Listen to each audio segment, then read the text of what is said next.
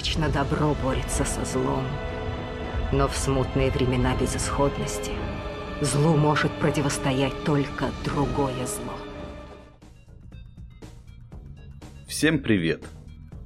Как вы уже поняли, речь пойдет о зле. О необходимом зле. И да, это Чтивин книг, а я Евгений Михайлов – Сегодня у меня, так сказать, в руках рассказ замечательного автора, которого мне рекомендовали со словами «Она космос». Прочитав протокол Хаибусы, я удостоверился, да, Алиса Локалова действительно космос. Поэтому сегодня уже, по-моему, пятый выпуск с ее произведением. «Клетка для дикого зверя». Так называется рассказ, который погрузит вас в атмосферу борьбы добра или зла со злом. Главный герой совершает ужасный поступок по своей сути. А будет ли он сожалеть об этом? Предлагаю сейчас же об этом узнать, прослушав рассказ «Клетка для дикого зверя». Искренне надеюсь, что рассказ и его исполнение понравятся вам, моим слушателям.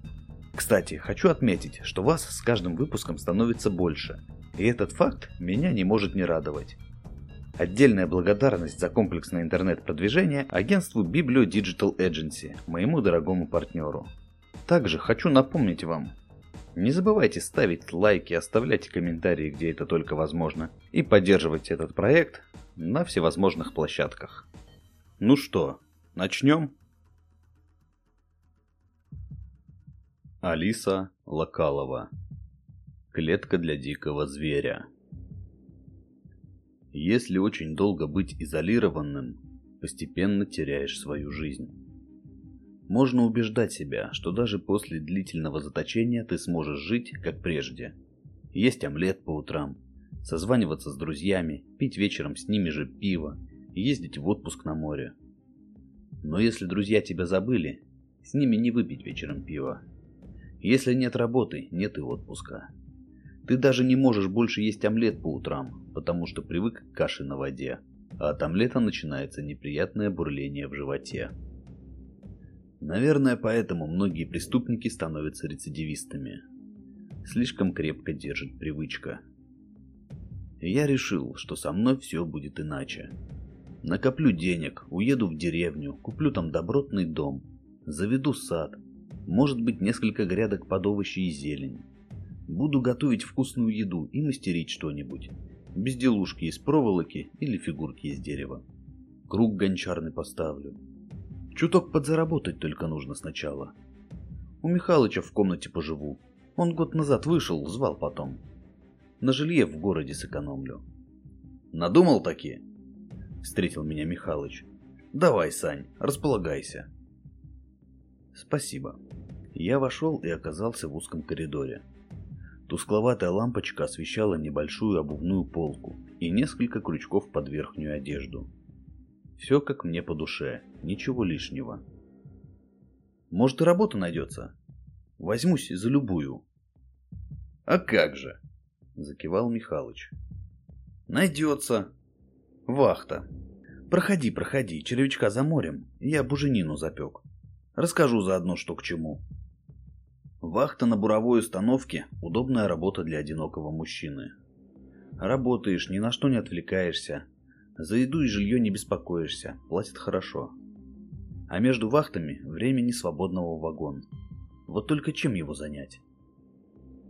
Первое время я глотал книги пачками. Классику, фантастику, популярную психологию, философию. Все вперемешку, без какого-то плана или списка. К вечеру в таком режиме мозг перегружался, и меня начала одолевать бессонница. А от бессонницы я знал лишь одно верное средство – прогулки.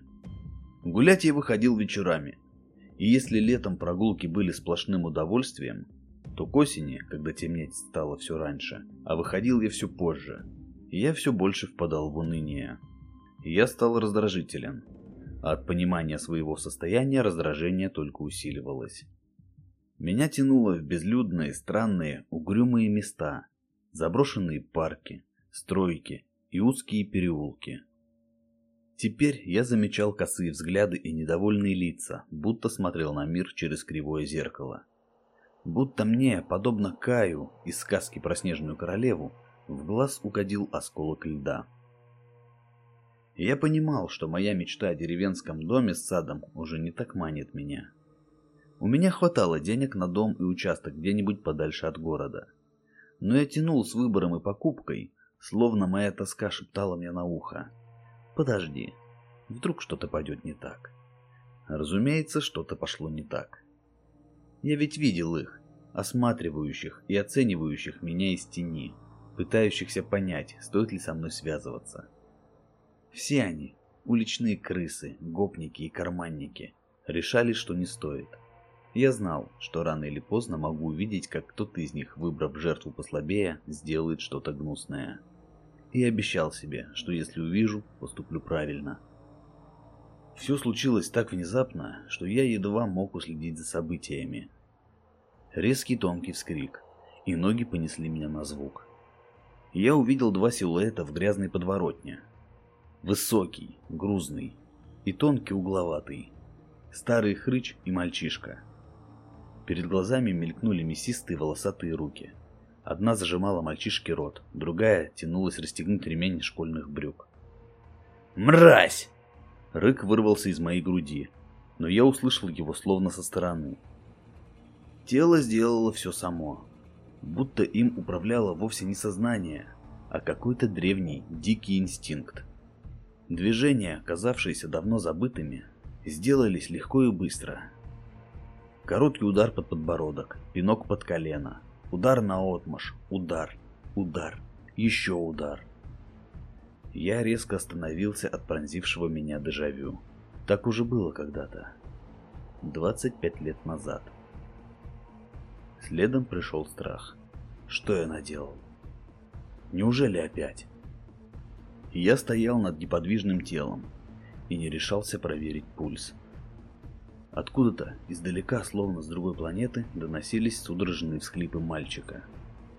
Я растерянно смотрел на распростертого на земле мужчину, густая просить в спутанных волосах, грязный серый свитер, спортивные штаны. Чтобы легче было снять, не иначе, подумал я, и только потом сообразил, что на тело падает широкий поток света. Он мертв? Мальчик хлюпнул носом. Он держал в руке телефон с включенным фонариком. «Сейчас проверю», — хрипло откликнулся я и, наконец, заставил себя проверить у нападавшего пульс. Пульса не было. Казалось бы, я должен был впасть в отчаяние, но вместо этого чувствовал приятную опустошенность и покой. Я не рассчитал силу и убил человека. Я знал, что это преступление не только по уголовному кодексу, первую очередь против морали и самой жизни. Но он был плохим человеком, и я не мог заставить себя сожалеть о своем поступке. Да, мальчик, он мертв. Выдавил я наконец. Я не нарочно. «Бегите», — сказал вдруг пацан. «Я скажу, что было темно, а потом я упал в обморок. Уходите, пожалуйста». Взмолился он, увидев, что я отрицательно мотаю головой. «Я полицию уже вызвал». «Нет», — равнодушно ответил я. «Я поступил плохо и заслужил наказание. Не переживай, я попытался его успокоить. Главное, что с тобой все в порядке. Последнее дело над детьми... Э, я смутился. Измываться. Да. Как звать-то тебя? Игорь. Мальчик протянул руку. Надо же, не побрезговал. Спасибо вам. Сейчас я снова сижу в заперти. Сестра погибшего расстаралась и добилась для меня немалого срока. На суде назвала меня диким зверем и сказала, что мне самое место в клетке. Я с ней не спорил. Может и место. Но сидя за решеткой и глядя на кривоватые, пляшущие буквы, выведенные торопливой подростковой рукой, я ни о чем не жалею. Ни о чем.